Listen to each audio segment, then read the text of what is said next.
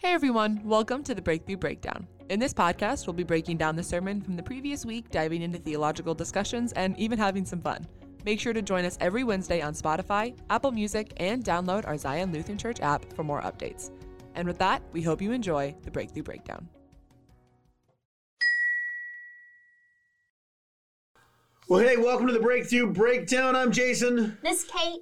I'm John. And I'm Megan. Okay, so Megan, I'm going to start off by you. So we asked Megan to be on the podcast, and Megan doesn't like always being on the podcast. So why don't you like being on the podcast, Megan? I don't know. I don't feel like I'm witty and quick enough and have the best things to say. So I just sit here and pray that I don't have to talk. But here's the thing: every time you say something, it's usually really good. I, I, I would you agree with that, Kate? I agree. I think John? that's, Yeah. a, that's a lie. I think you I think I think you bought into a lie. it's not a lie. I don't like it.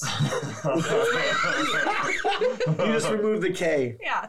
There's the difference between a lie and a. You just I just removed the K. You like lie. She's an I think you Enneagram have nine. Yes, things to say. I think you have awesome things Thank to you. say, and you are very fun. Well, I think so. So in sermon read through today, uh, we had a lot of really fun moments. Uh, so I actually proposed that I think we need to start recording sermon read through, and then when it's a really fun one, that we release it because it was a really fun sermon It read got through, ridiculous in the best way. read-through. but in a good way. Like it wasn't just off topic. Like there were really funny points, and I, I enjoy it. Um, so we're ending Galatians this weekend. we did it. We I did thought it. there would be we more ran the like race. Hoorah and sermon read through today. I thought there was going to be like a slow clap as Jason came in. Somebody was going to bring cake and stuff. Everybody was just kind of like tired, and we're like, okay, we did it. So why didn't you bring cake? I did. I I was crock pot hunting this morning. It, What were you crock pot hunting for? a crock pot. For what? Oh. I mean, I know what I know what for, but why did you need a crock? pot? I needed I needed like six crock pots because I'm making about 35 pounds of chicken tonight hmm. for the celebrate recovery. That's a lot of chicken. yeah. Wow. So we're going to call you Miss Colonel Sanders? You can. I think so. Yep. Did you know there's a show on History Channel? It's the history of food or something like that, or the food that made America. Oh, fine. Have you heard the story of Colonel Sanders and the Colonel Chicken? Like, No. it's like a bloodshed and like gangs and stuff. It's crazy. I can't look at the like symbol of Colonel Sanders, Colonel Sanders with his bow because it looks like a big head with a tiny body. Yep. And once you hear that, you'll never unsee it. You look at the. It's not a bow; it's a Yep. tiny body. That's right. That's Just the face with the bow. It now looks like a. little okay. So on our sermon figure. show notes, we'll have a link to Colonel Sanders' Yeah. head with the tiny body. In the bloody history. the bloody the history tiny of the. Kentucky Fried Chicken. Well, okay, so we're we're ending Galatians. This is this Sunday we did it. We walked through all six chapters. It took us like what four months? A while. It Yeah, took I kind of thought we were still going after this week. So when sermon read through was going, I was like, "Oh, "We're done," and it didn't quite hit me. I was like, Was it because it didn't land? Like the plane didn't land? Like this is the end?" "I don't know." It's just I was like, "Surely we can't be done yet." This We must are. You want more? Don't Don't call call me me Shirley. Don't call me Shirley. Oh, nice airplane reference. See, Yeah. you're See. witty. Huh? Huh? You're witty. We just talked about airplane We did. yesterday. still, but it's still good. It's It funny. doesn't really age well, but it's a classic. well, parts of it age really funny. yeah. Parts. There are a lot of parts. But this isn't true with like most movies? Yeah. Most movies from the 70s, 80s, and 90s don't, even just five years ago, don't Yeah. age well. Yeah. So, all right. So we ended, okay, we've been talking about, kind of did a very brief recap, but um, Paul is consistently talking about the obstacles to faith. And uh, we ended, and I shared my story about uh, doing one of those obstacle races. Okay, so Megan, you had a great story. You did one of those obstacle race runs. Which do you know which one it was? It was a warrior dash. You did a warrior dash. Yep. Okay, so tell me about the warrior. I did. Yeah. I did uh, rugged maniac. First of all, I hate running. Me too. and my coworkers at the time all decided this was going to be so fun and awesome. And I was like, yeah, but running. And I trained for this stinking thing. Like, I did like a couch, I think it was an app couch to like 5K or something like that. And so I'm like out there training. Every minute of it I hate. Get to the actual warrior dash, and I was like, oh, this is not going to be fun. Like, this looks awful. And it was really fun. But I did get trapped in a hole. You get trapped in a hole. Uh, yeah, yeah, you had to like go in and then climb out. A pit of despair. It really was. And So- I thought I was gonna die in there and I'm just telling all my friends, just go, just go. I'll be fine. How did you get out? I had to dig my way out and my So I you- made like little foot hangers for my feet and then I climbed out. But So was it like Wow. a steep wall, or was it just like that you couldn't get past the mud because it was slippery? Like, tell me the it the wasn't pit. really I don't remember there being mud. I just remember most people had the upper body strength to like pull themselves completely Oh, yeah, out. yeah.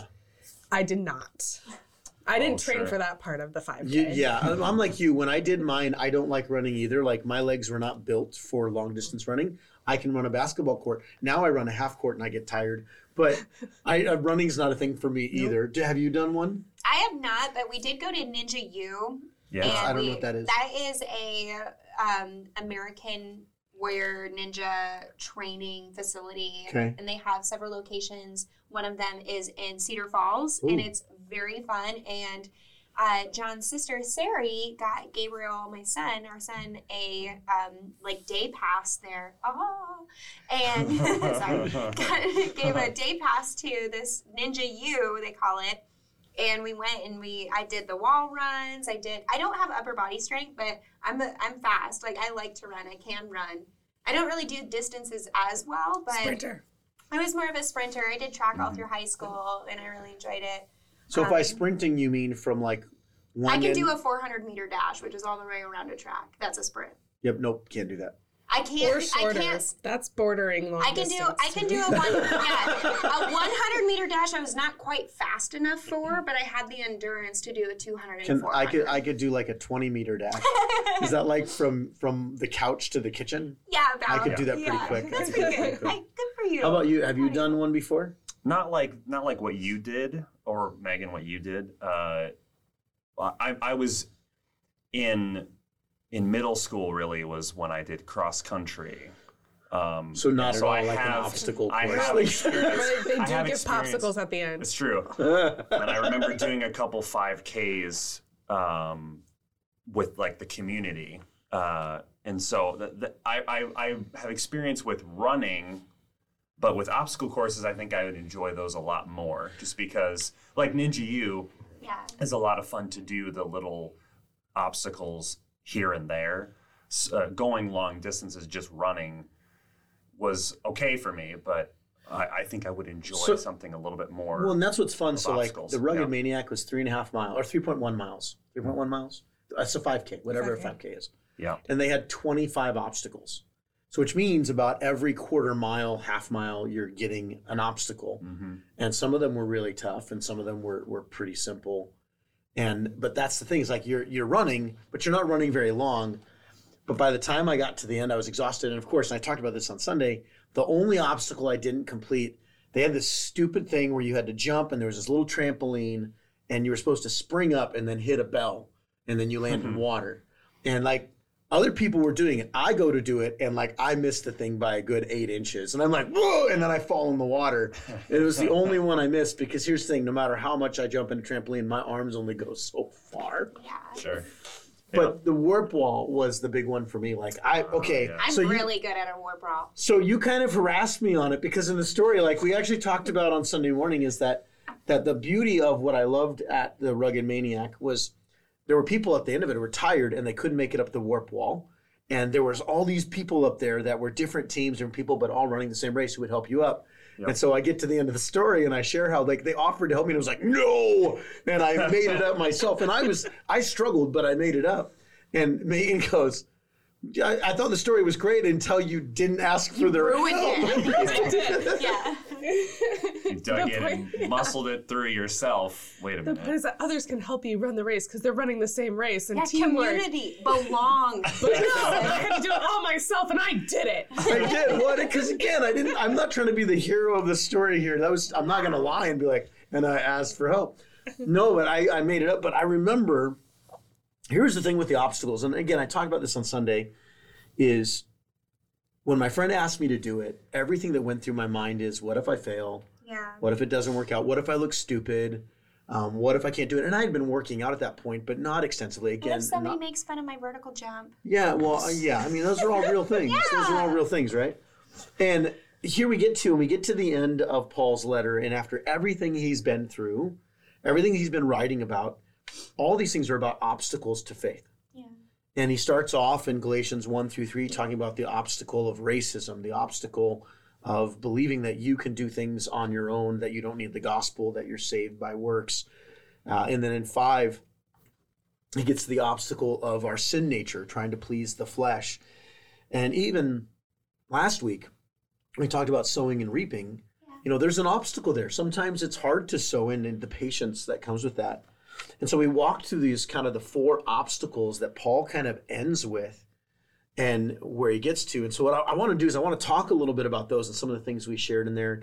And can I just give a quick shout out? I've had a few individuals who've come up to me and tell me how much they're really getting out of the podcast and enjoying it. And uh, again, one of the things that you can do that helps us is if you're on Apple or on Spotify, go and leave a comment, leave leave a thought, or share the podcast with other people. I just I'm I'm excited to hear that there are people in our community that are listening, and I've even talked to people who don't go to our church that are listening, That's which is cool. really cool. Yeah. Uh, They have no idea who we are. yeah, well, no, they're great. they're in our community, or they're people that know me or who Cool. know Sure, other sure. people. Yep. Um, but it was I was listening to or reading an article from Carey Nieuwhof. Yeah. And Carey Nieuwhof is a leadership expert in the church world and in business world. And his article was talking about um, the future of church ministry and communication. And his whole thing was about the realm of podcasting. Mhm. And that more and more people what they want. And it was kind of an affirmation of what we're trying to accomplish here. His whole thing was is that what people want to listen to is yes, they want the Sunday morning experience, but they want to hear the things that didn't make it in. They want to Yeah. hear the different points of view. Um, and I was like, wow, that's really cool. Like we're we're heading in the right direction. Uh, so thank you guys for helping make this happen at Zion. Thank you, John Quigley, for being our what is your is your role producer? Is that what we call you? What do we call you? He's nodding his head. You can talk. I mean, they they can't hear you, but they'll hear you. Uh huh. So John Quigley and, and Sean Lumpkin help produce and do all that. So thank you guys for that.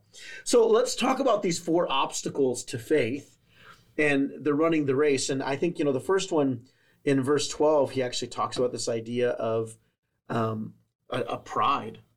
And that particularly what he was dealing with in the ancient world was a religious pride of believing that following the laws of Moses made you righteous. And it was about circumcised. And if you were circumcised, you were in. If you were uncircumcised, you're out. We know how much like Derek likes talking about circumcision.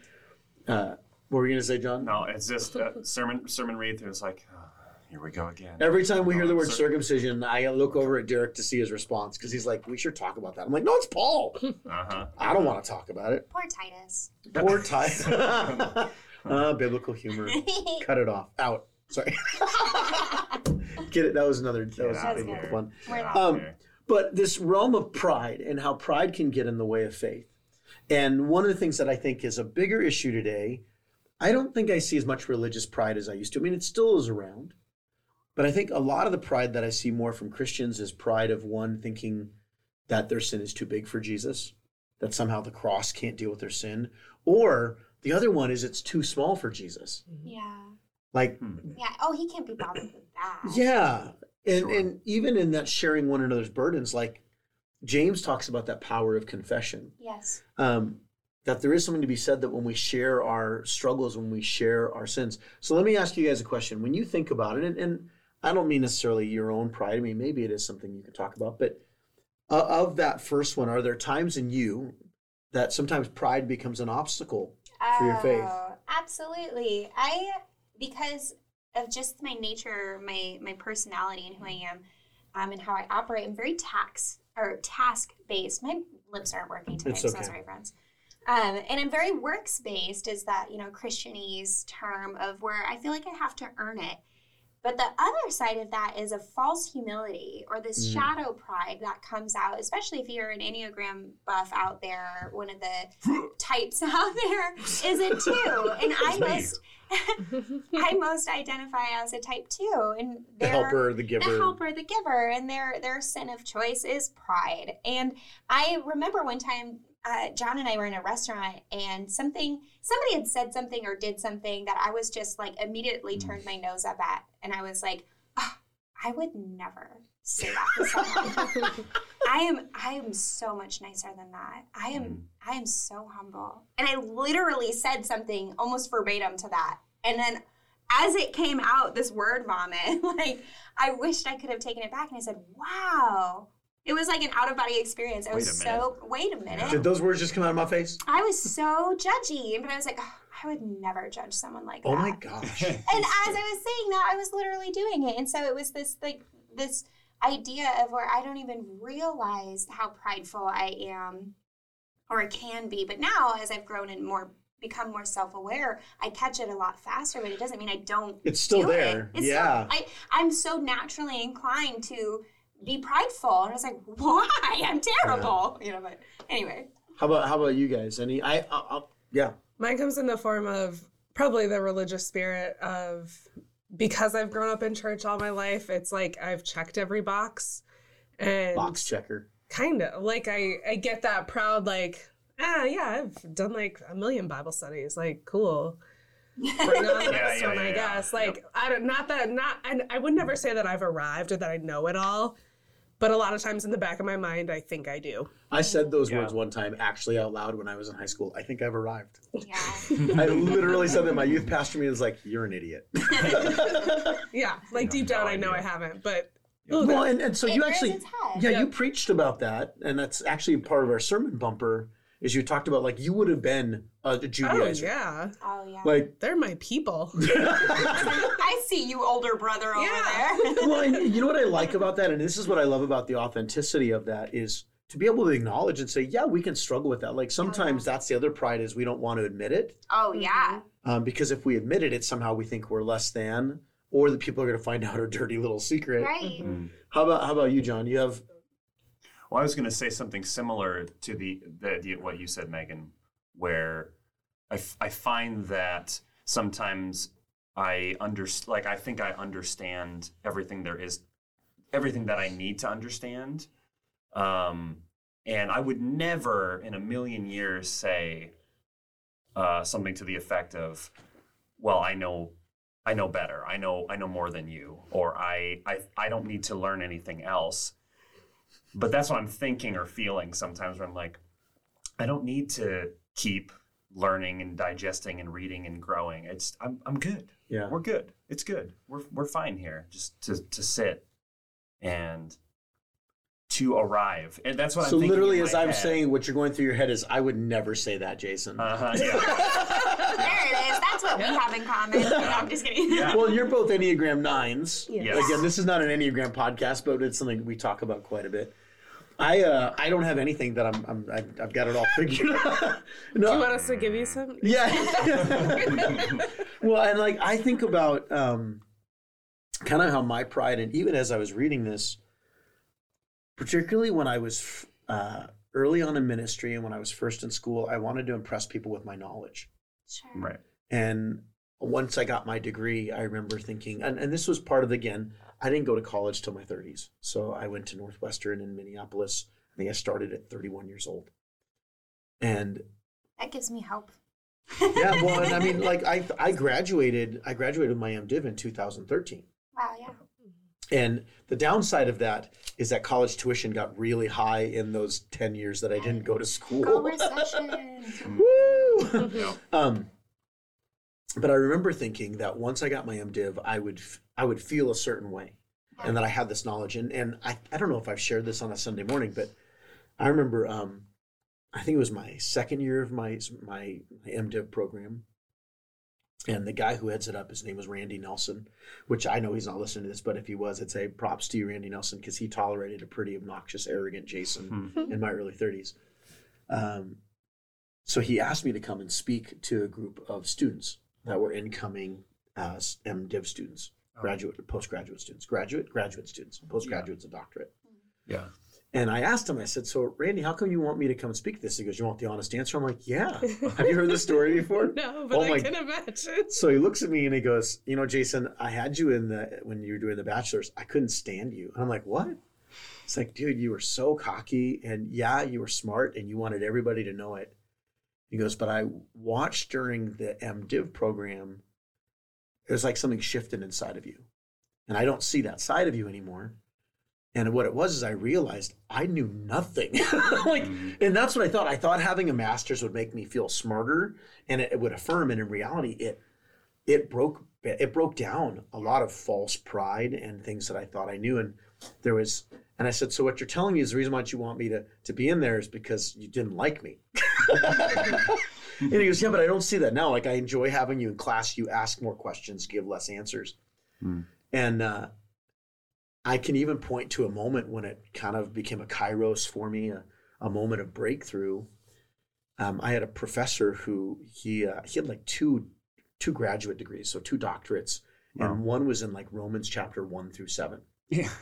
Like think about that for a Yeah. second. He had an entire doctorate degree dedicated to seven chapters of Romans. So I asked him a question about the book of Revelation, and he goes, Well, I don't really know. And I'm like, What do you mean you don't know? It's like, Well, my doctorate's in Romans 1 through 7. And I'm like, and I think it was also in uh, New Testament languages, Greek, that kind of stuff.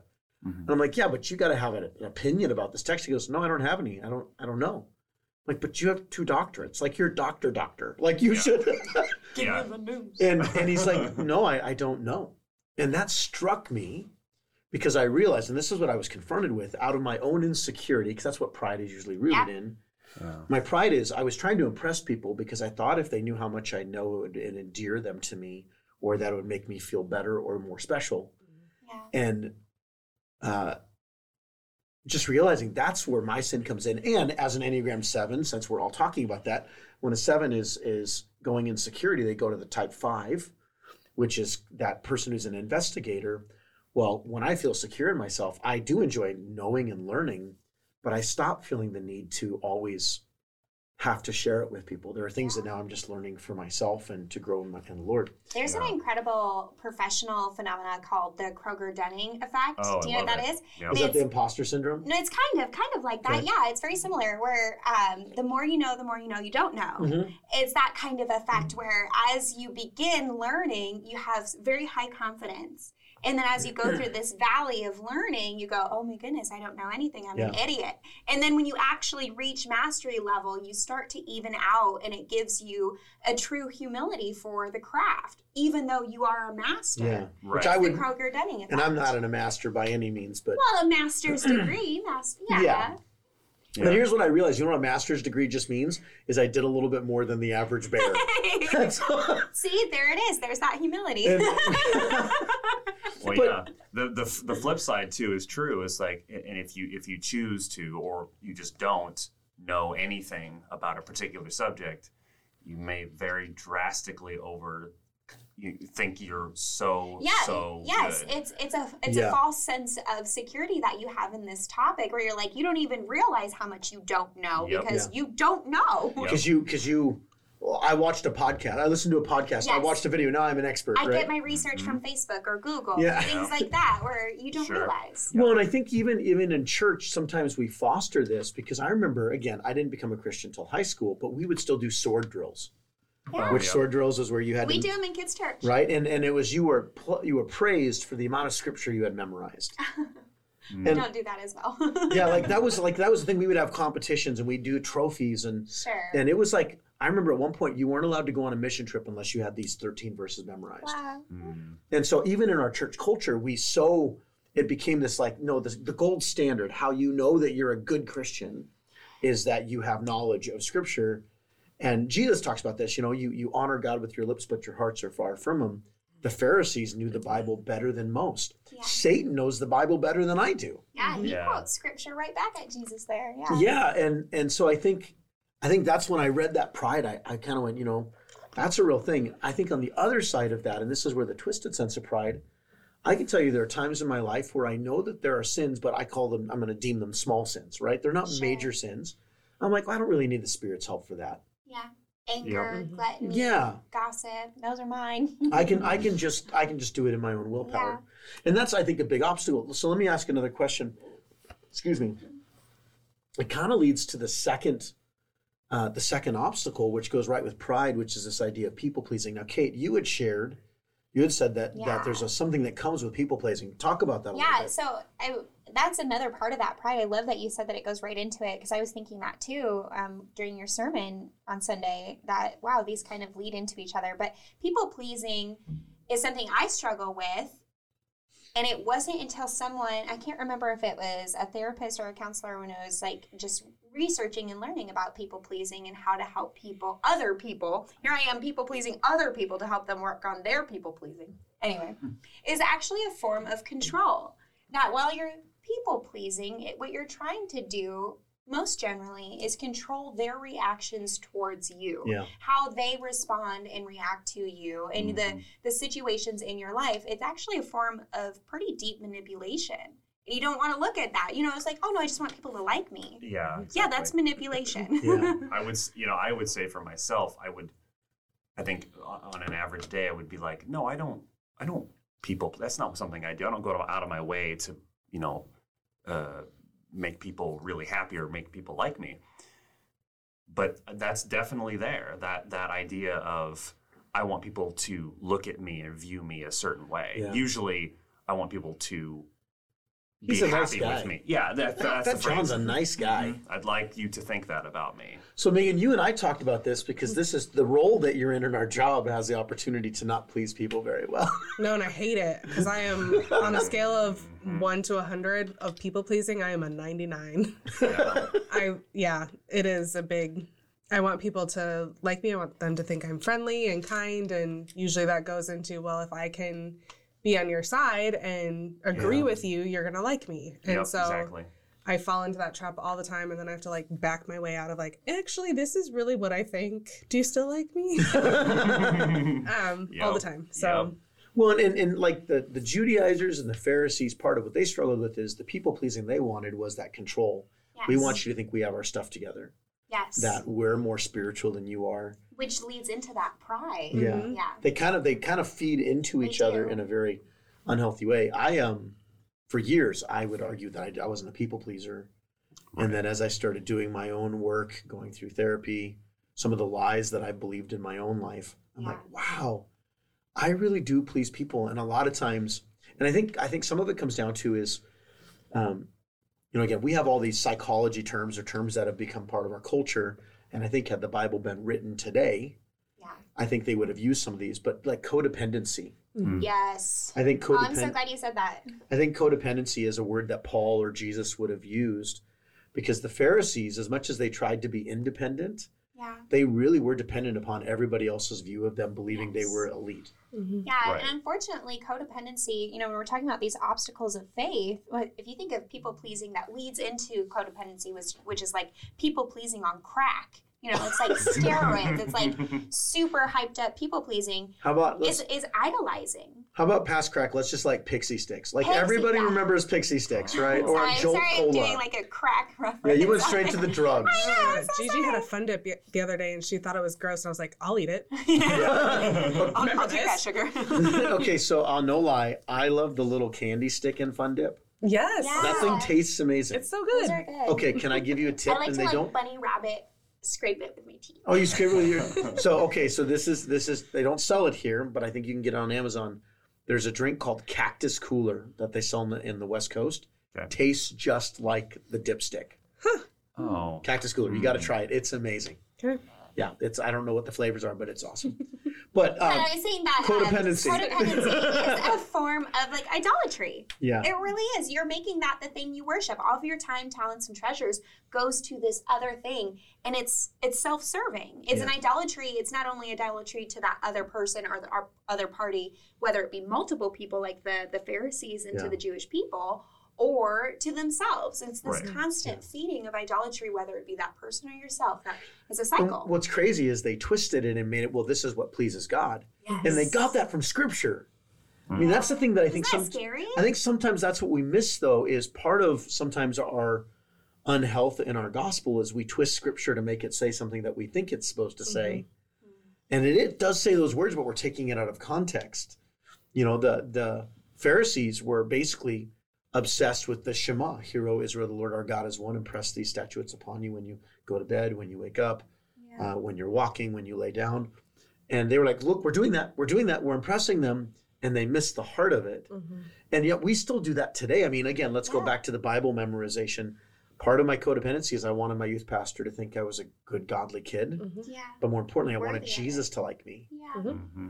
And as if somehow if I did those things. Okay, so let me ask this. When you think about people pleasing in your faith, how does it become an obstacle to your relationship with Jesus? Mm.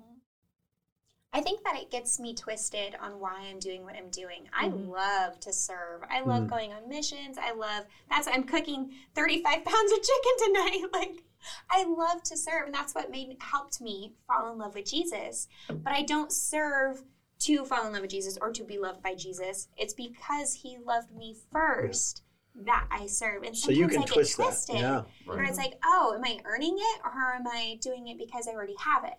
So is, is that something that you guys like? I'll be honest, I don't like mission trips. Never have. People like I love getting dirty for Jesus. I want to swing a hammer. I'm like, I don't know. I don't like swinging a hammer for Jesus. I don't like roofing Yeah. or digging ditches. I get dirty through people's emotional stuff. Like you want to sit down and do count or coaching. You want to walk through issues. I'm all about that. Yeah. But like, and I, I was when I was the pastor at my last church. Their whole purpose of a church was that they were one giant mission trip. Hmm. They, everything they do was about serving people. And then I made the comment to them like, I hate, I don't like it. I don't. They looked at me like I was weird. Like, Yeah. what's wrong with you? Do you love Jesus? You just serve in a different way. Yeah. How about you guys? I mean, do you find do you find that that how does people pleasing get in the way for you guys in in your relationship with Christ? Cricket, cricket? No. Um, I guess I fall into the habits or the routines, and it just becomes something I do, Mhm. and it's almost become my identity is in what I do, not Yeah. Why I do it and who it's for. Um, so I frequently have to remind myself just because I work at a church doesn't mean diddly squat. Like I Yeah. still have to take up my cross. I still have to do all my daily devotions. I have to work harder at it. I feel like now than when I didn't work at a church. and so Oh, it's yeah. it's that daily reminder of like you haven't arrived. Mm-hmm. um, but but doing it not just to please those around me or now coworkers or now the congregation, um, but doing it because Jesus asks me to, and it's worth it, and it's Yeah.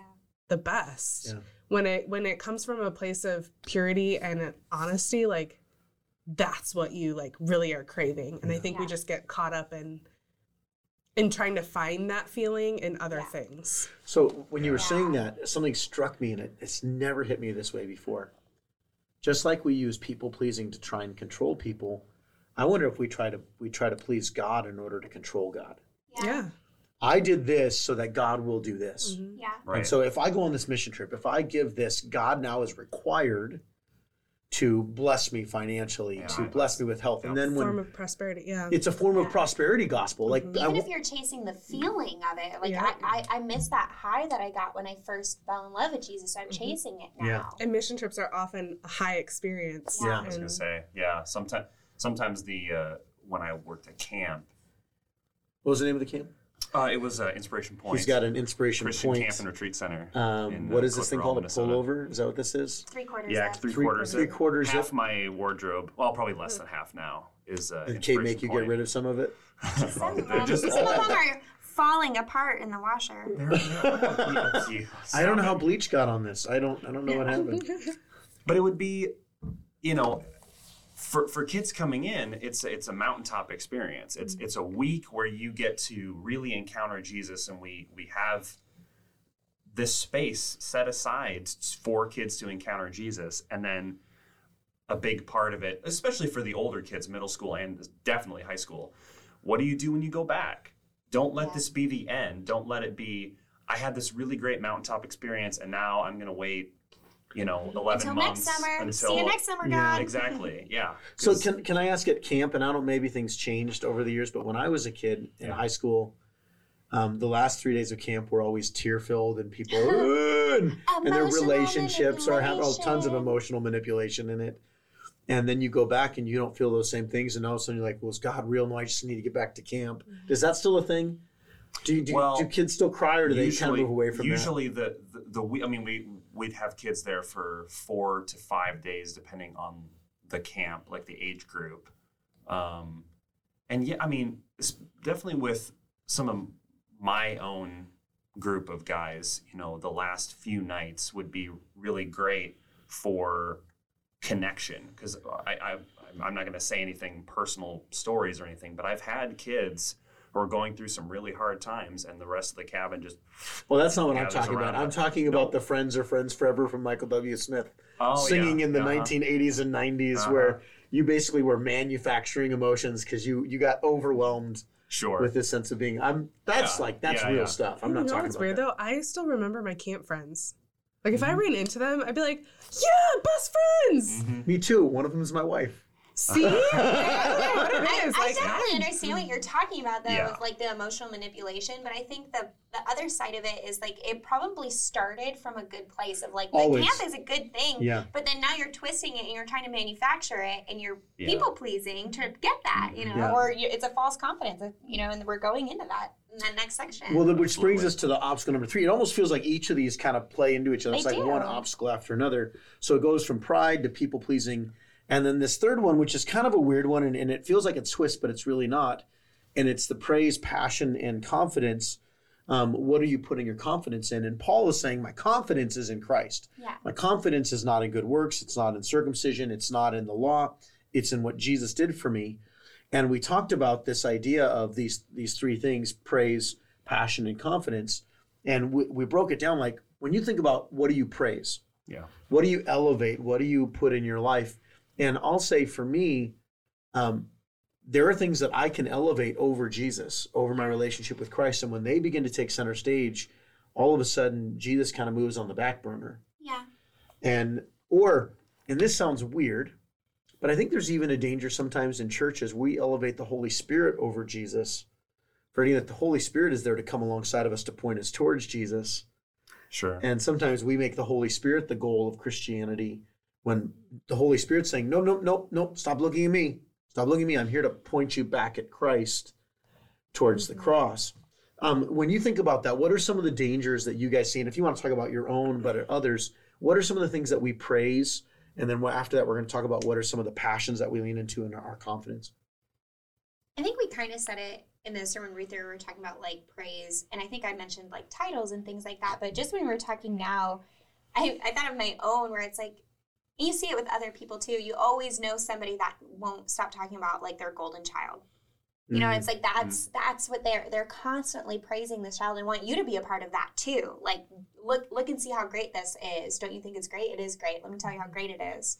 You know, my mind can- immediately went to eddie murphy and the golden child when you said I, you know what's funny is you said golden child, and immediately I thought like golden calf from the Bible, Yeah. an idol. oh I so was you're more like, Literal spiritual than i am i idol. went straight to eddie murphy Yeah. please. I, but I think I do that even with Gabe. I, I don't know if John, you had this experience when we first started dating, but like, mm. I definitely elevate my child. You know, I definitely Yeah. think that he can do no wrong. I know that's not true, but like you can see, I see that even with parents in, Yeah. in our kids program that sometimes, oh, I can't. You know, we've got things.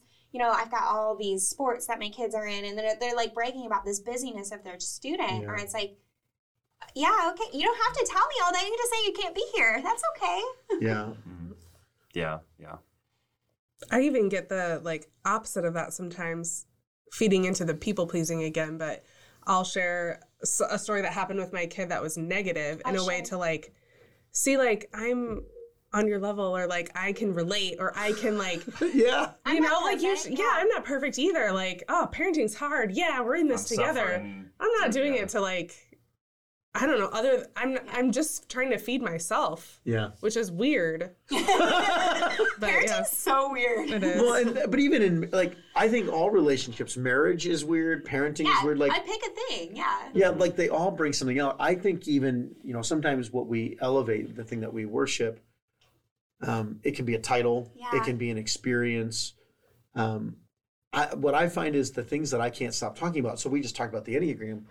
That's one of the dangers that Yeah. comes with things like Yeah. the enneagram. Is now all of a sudden the enneagram is the hope of the world. It's no longer a tool. It's yeah, it just makes you a tool. Yeah. Oh, put that chat bumper sticker. Heyo. but I think I think that's part of like but we it's such an easy thing to get into Yeah. and when something replaces the cross as the thing you elevate it does it um how about what the things that we put our passions in because our passions can often become an obstacle to our relationship with Christ um I think about uh, for me one of my passions over the last couple of years has been golf Sure. I've really enjoyed golf. Mm. And when I'm not good, so I have nothing really to brag about. so I can't but But you enjoy You it. can't and boast in yeah. it, but, but you do go. but I well, and sometimes I I think that if I golf and and I've done this with other sports when I did weightlifting or volleyball or basketball or reading. All of a sudden, Sports. yeah, Reading. sports and reading Sorry. and reading, right? But here's what I did something with music is that when I was struggling, I went to that thing to find hope, Yes. that passion as the source that was going to bring healing, not the actual healer. Yeah. And and and not that passion actually again got in the way of going to the source of joy. And and I think there's nothing wrong with golf. There's nothing wrong with playing sports or reading or doing those things, but I think that kind of twisted for me. How about you guys? Are there things that you think of that come in um, With the passion, I immediately think of like when I think of passion, I think of like the fire. You know, when you think of like, oh, that person's really on fire for Yeah. Jesus. Like that's the positive thing, where it's like they have a lot of passion for Jesus. Okay, but I can't help it, but I immediately go to like a relationship. Like, why are you doing what you're doing? I think I think of when John and I first started dating. Mm. It can get twisted where I'm so passionate about John and like I want to look good, I want to do good, I want to be good. I shave my legs every day, you know. Like, not just kidding, but like that's real. Like you start talking, And then she got married. No more shaving. you start you take care of yourself in a different way because you're so passionate about this that you, you really want to put the time and effort and the work into it you put the grit down to the stone Yeah. right you know like that's it's it's hard work and you're you're willing to continue at it and it, when it's a good thing it's for christ and it's for your faith but when it's a bad thing i immediately thought of like a relationship how often you see people that like oh they're really passionately in love with this new relationship Uh huh. but what happens when the fire fit starts to fizzle or how quickly they'll use that relationship as a way to get away from Jesus. yes It's like I can't tell you how many it's like, and, and I'm guilty, so this is not pointing fingers. I, the challenge for us is our job as church. yeah So Yeah. us being in church is like that's kind of our Kids ministry responsibility. is my passion. right that's our that's our responsibility but Right. how often do i find people they start dating a new girl they find a new sport and we don't see them for six seven eight weeks why because they were living out their passion and then they wonder why their relationship with christ is not solid and it's because they the cross wasn't their passion and that's hard because the cross is that let's be honest the invitation to the cross is to come and die Uh huh. And whereas the invitation to golf is to come and swing a club and mm-hmm. get Have some frustrated at a little white Enjoy ball the sun. Yeah, enjoy right. the Yeah. right and absolutely. it's it's not as appealing Yeah. the cross is not appealing at times mm-hmm. and so therefore it can sometimes skew our passion how about you guys Yeah. Well, I think I- I don't think there's too many times where I would boast. I, I read Galatians and and Paul's like, you know, I boast in Christ. I boast in in what He's done for me, and I'm like, I don't think I've ever boasted about too much. I'm, I'm trying to think of like, have I have I uh, have I been out there being like, I thought that I was really good about this. except for a tv show or a movie Uh, that's right. or a That's book right. series But here's the thing, though. Here's the thing. The passions, I, I, I would, I would say they don't come up very often. But if you get me talking about uh, a particular book series, the wheel if of time me- series Oh yeah, that's pretty good. if you get me talking about a TV show that I really like or hobby that I really like, I'll go on for hours and hours and hours and hours. Oh yes. And that was the creepiest oh yes oh yes It's- He's passionate about it. and it it goes and go and and and I I have to stop myself sometimes and go, where is that sort of interest and just free flowing talking and explaining and, and, and sharing when it comes to my faith? and then Like- people well part of it is also like do you remember jesus freak in the 90s what will people mm-hmm. say like if you talk about jesus too much. I have that rep memorized. yeah do it come on give me just give me give me a little bit just a little bit No. My favorite part was when his belly would. I want to. I want to like hear you say jelly. it. I want to hear you sing I'm it. not Come doing on. it. Okay. it just got really awkward in here, Maggie. Megan's like, I'm not we were also talking about tattoos and that there's a. You know, We're gonna get to that. Oh, yeah. Yeah, the, yeah, marmalade jelly. Hope, hope, hope. yeah, there's a man with a tattoo. There, we- oh, you almost did it. But okay. She uh, moved away from the mic. so, but here's our thing. Like, our passion is also what we tend to put our confidence in, and and it's so easy to put our confidence because I think the other part is we've all seen those people that are Jesus weird freak people, freaky, and I've been one of those. Where that's not actually who I want to be. I don't want to be the guy who doesn't. jerk for Jesus. Or- yeah, the jerk for Jesus, or the one who people are like, you can talk about things other than Jesus. Sure.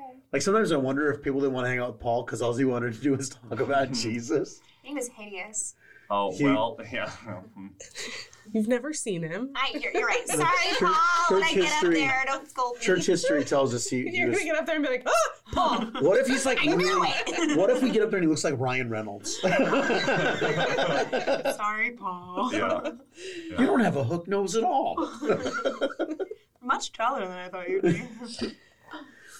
So I think this that leads to our fourth one, and it's our purpose. And we talked about that role of brand, and and I, you know we brought in that reference to tattoos, Mhm. and that in, a lot of times we'll have conversations. I've had conversations with people wanting to know if tattoos are good or bad, if they're against the Bible, and usually people will quote Leviticus where it tells us that we shouldn't have marks on our bodies. And the point of that text is not that tattoos are wrong; it's what's the motivation behind the tattoo. Right. And I've heard people say you don't desecrate a temple. It's not desecration if it's you consider. Did you eat an entire chocolate cake before? Mm-hmm. Because that's desecrating a temple. Yeah. Right. Right. but it's why you do it. And I actually I talked about this in sermon read through. I've had some friends who, before they were Christian, put tattoos on their bodies that they're very ashamed by. Some of them with filled with images or icons of things that no longer represent them. And you were talking about that uh, people who you know at a previous way of life put like the, the swastika on their body. Yeah. and that now there are tattoo shops that will erase that or cover it up for those who are like, I don't want that. Yeah.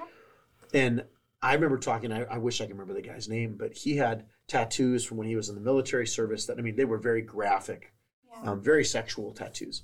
And when he became a Christian, he would always wear long sleeves because he was so embarrassed.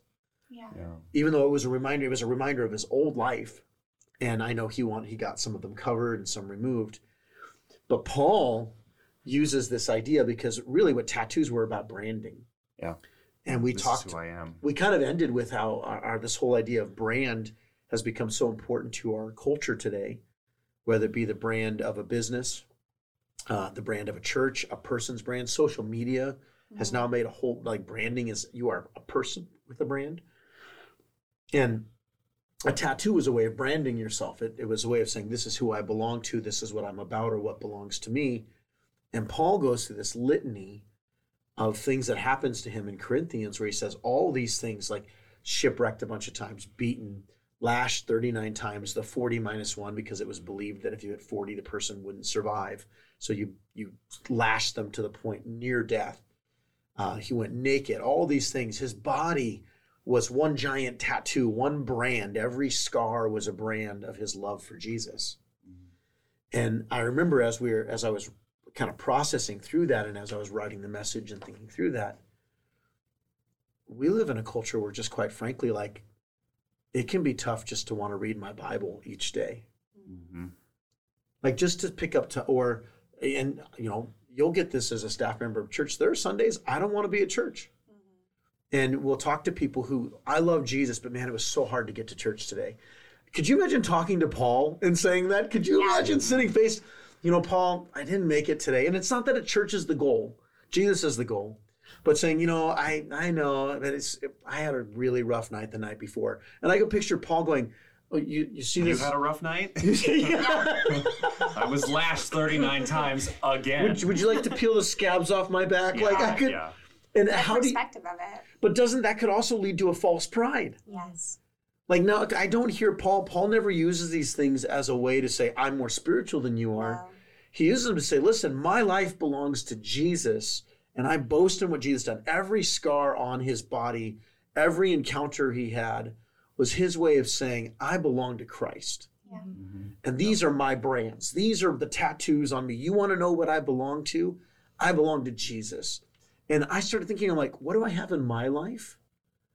that would be a brand because let's be honest we live in america we don't have a lot of suffering for our faith Mm. and, and so how do we interpret like how do we apply this idea of belonging to jesus the branding of our bodies for jesus and i think it's so much more why i got a jesus i got a cross tattoo or if it was in the 90s it was a thorns that made a shape of a cross to, Right. Yeah. Yep.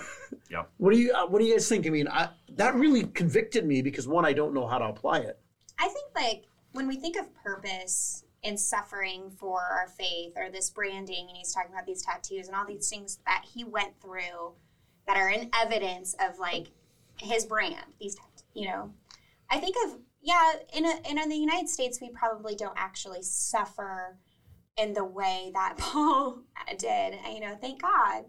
But I do think that there is a silent suffering that we have, and that there is a um, a constant battle of our souls and our eyes and our mouths and our thoughts that are constantly, you know, determined by other brands and media Oh yeah. and books and um, you know even just the the simple obediences of whether or not you get up and go to church on a sunday morning is hard and then on top of that being a staff member and all the the the hard things that go with that the obediences are hard and they become even harder because our world is a very easy world. Yeah. and it's Yeah, it's the- getting it's getting harder and harder to do something that really shouldn't be that hard.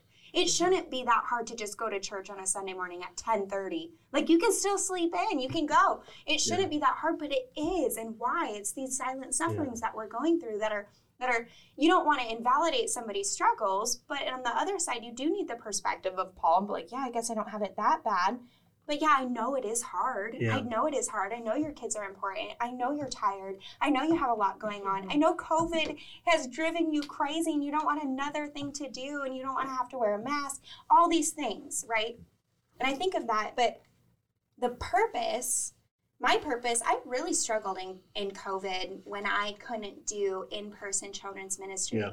Who was I if I was not Z Kids leader? Mm-hmm. and it really helped you know I equated purpose to calling or purpose to a profession or purpose to whatever and it finally like hit me that my purpose is to be a loving and consistent mouthpiece for the word of god Yeah. whether it be to children or a waitress or somebody in the grocery store with me i can do that anywhere anyhow and i should be able to be content with how i'm able to do that purpose Yeah.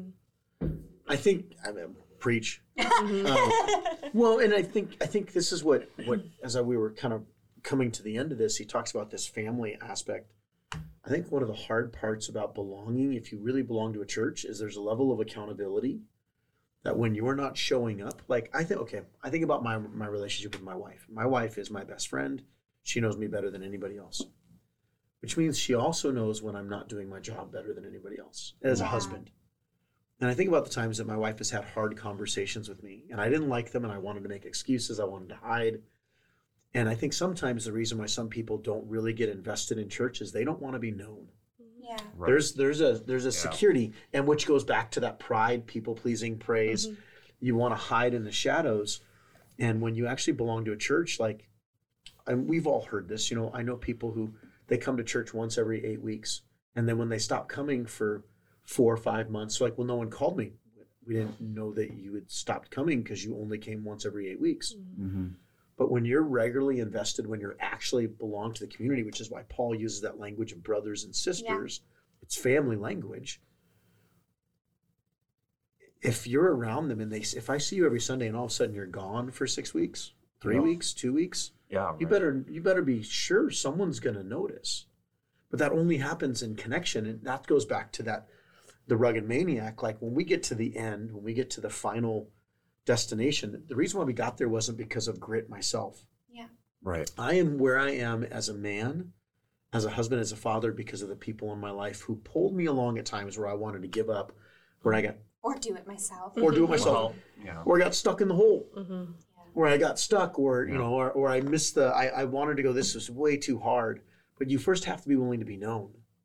Yeah. And I, I think that's so tough. All right, so closing thoughts, guys. Uh, last thoughts. We've finished Galatians. Galatians is done. We're about ready to start our Lent series. And we're going to be looking at new wine and kind of the new ways that. Okay, you want to hear one of the things I'm really excited about? So every Sunday, I was talking to Sean. I want one, one to two songs every week that are old, oh, and I mean older than ten years, like There you go. from the early 2000s, 90s. So here's what I want you to do. Snap. Tell Sean, say, hey, I'd lo- I think this would be a great song to do. Because here's what we're going to be talking about in the next couple weeks or over this next series. Is just because we're moving towards new doesn't mean we forget the old. yeah mm-hmm. And there's beauty in celebrating what was. We just don't want to live in what was. Yeah. And and so that's what we're heading to. But all that being said, we're now wrapping up Galatians. Closing thoughts on the book of Galatians. Was there one thing out of this entire series that you were like, and there might have been more, but choose one thing that for you went, this really hit me, or this is one thing that I really felt like God encouraged me, challenged me, or something like that. Hmm. They didn't know I was going to ask. No, it's okay. I think with Galatians, the overarching idea or feeling that I'm t- I'm personally taking away from it. This is not probably like theologically accurate, but I I just feel like it's nothing you do. Mm-hmm. It's everything that Jesus did. And don't don't miss the point. Don't miss the don't miss why you do what you do. Don't don't think that you have to do anything beyond know and love Jesus. That it's going to be hard and there's there's you're going to have to do things, but that's not why you do these things. So you mean for like salvation? For salvation. For yes. salvation, yes. Yep, for salvation. That in that that the point is not to be circumcised, to follow all the rules, to check the boxes off, to to fall into a habit. That's not the point. The point is to know and love Jesus for salvation, and then from that is a daily sanctification. Mm-hmm. Is a daily renewing of the mind, a daily like do not grow weary because you have a long way to go still. Mm-hmm. Yeah. Don't Yeah, grow weary in doing good. Yeah, it's Yeah. good. to piggyback off of that, I would say I would echo that exactly. And I think I even said it in my sermon of when sometimes when I read the Bible, like I feel worse about myself because it just mm-hmm. points out all of the crap that I do. And even talking about pride, people pleasing, like you can't get away from it. It's Yeah. a every day, like every minute thing. I'm doing something that goes against what I should be doing and goes against um, what God is calling me to, what He's asking of me. And so it's easy to like want to throw in the towel and be like, well, then forget it. Like I'm Yeah. never, I am never going to measure up. And then that's like the exact opposite of like, that's the point. Like Yeah. you're never going to do it on your own. Stop trying, surrender completely. And that's where the beauty comes in. Yeah. Yeah.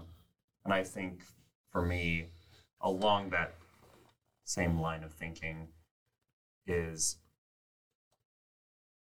when you have that relationship with Christ and you say that you're a Christian, it's it's a lifestyle. It isn't an action. It isn't a a one and done thing.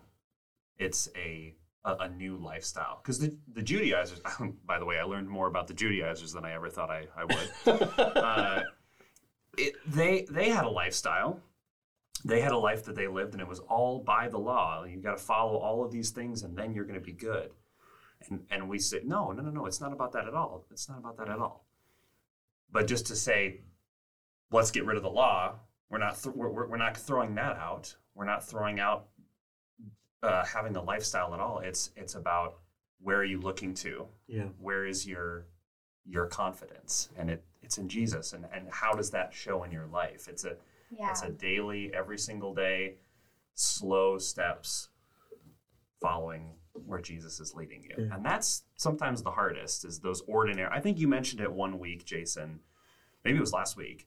Is that we get sometimes caught up in the big moments. I want God to do a miracle and, Yeah. and, and wipe out this illness that I've got or turn my life around because I'm involved in alcohol and drugs or, or whatever it is, whatever it is. You want this 180 because now I'm good. We're done. It's over.